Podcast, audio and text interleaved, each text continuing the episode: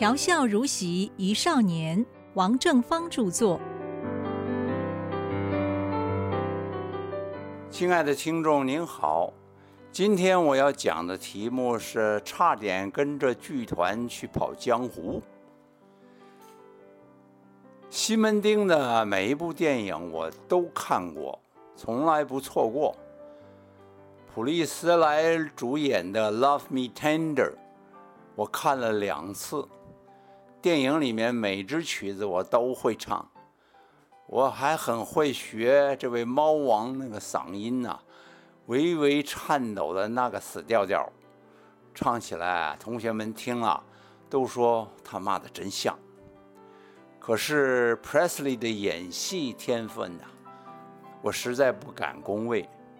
这个人连最基本的喜怒哀乐也不能掌握，但是无关紧要。大家为了要听他唱歌，才去看他的电影的。在电影里面，只要听他开口唱了，整个电影院呢就听见一片嗡嗡的声音，跟着他哼哼呢。我有时候我对徐淑媛说啊。要是换我来演普利斯莱的角色，这个电影可就有看头了。徐淑媛每次听到我说这些啊，就摇着头叹气说：“哎呀，明星梦，明星梦啊！你这个明星梦啊，迟早必须要醒过来。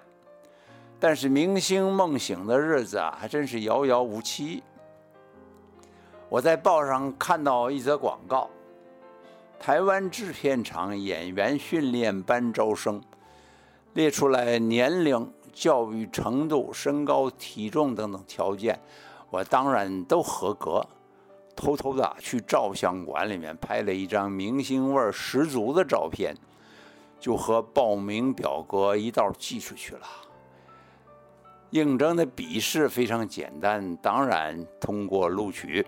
重要的是面试。台湾电影制片厂厂长袁崇美导演亲自面试，可见片场对这次招考演员有多么的重视。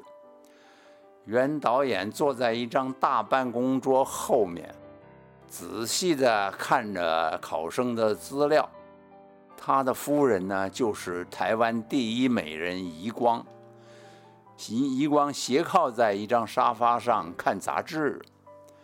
袁导演的声音低沉，问了我几个问题，我尽其所能的说了几句啊，自以为还挺得体的话，就看见厂长频频点头，相信呐，他对我的正宗北京腔啊还挺满意的吧。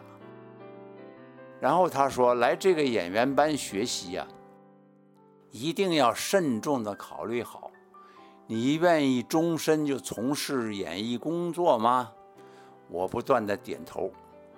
他拿起我的报名表看了看，说：“还有，你的家长啊，必须同意。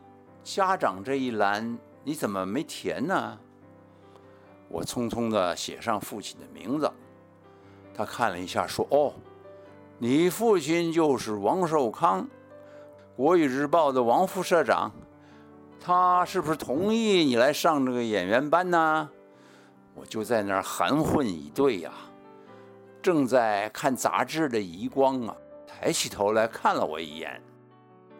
我问袁导演：“您认识家父？”他说：“当然，他是我们的老师嘛。”对哦，爸爸在台湾制片厂教过好几届的舞台语正音班。袁厂长说：“这样吧，不久啊，你会接到厂里的通知的。可是台湾制片厂的演员训练班已经开始上课了，我还是没有接到报道通知。台湾的夏天呢，热起来可不是开玩笑的。把日式房子的门窗通通打开，通风很顺畅。”但是吹进来的还是软绵绵的、充满湿气的热风，令人闷闷的，浑身翻烟呢。每天现在没什么大事，闲闲散散的到处混。夏日炎炎正好眠，我经常就倒在榻榻米上半醒半睡的虚度时光。有时候徐淑媛他们过来找我出去逛街，他们见到的是一具勉强还带有呼吸的活僵尸呢。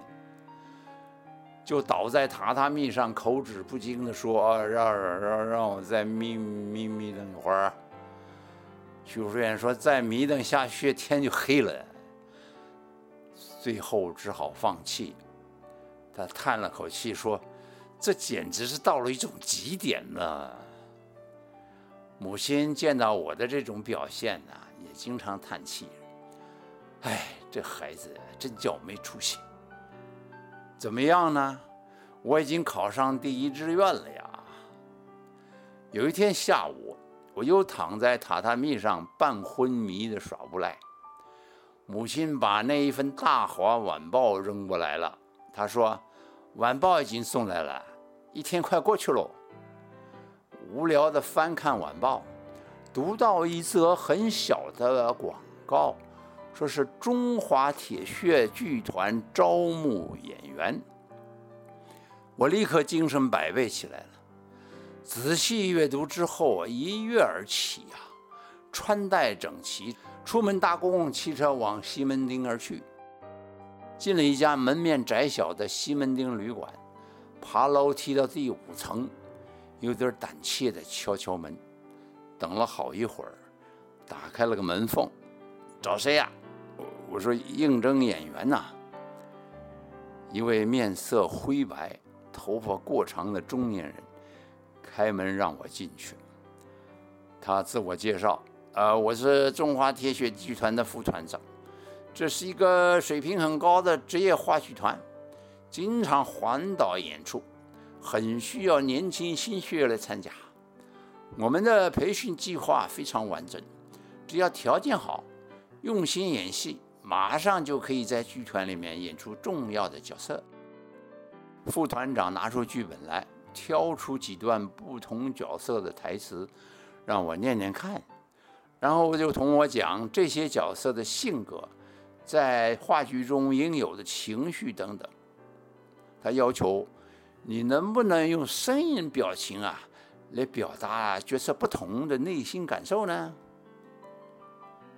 那份剧本叫做《天伦泪》，五幕三景人伦大悲剧，是北投政工干校老师刘银编写的反共抗俄时代剧。这个剧本还有点知名度，因为它符合了台湾当时的政治基调。我还看过一个剧团演出这出戏呢，它的内容是讲大陆的某个农村。儿子参加了共产党，回老家清算他父亲。这个老头子受尽了屈辱，在台上哭诉：“哎，这就是我的儿子，这就是我的儿子。”我看的那场演出啊，那个演父亲的演员是东北人。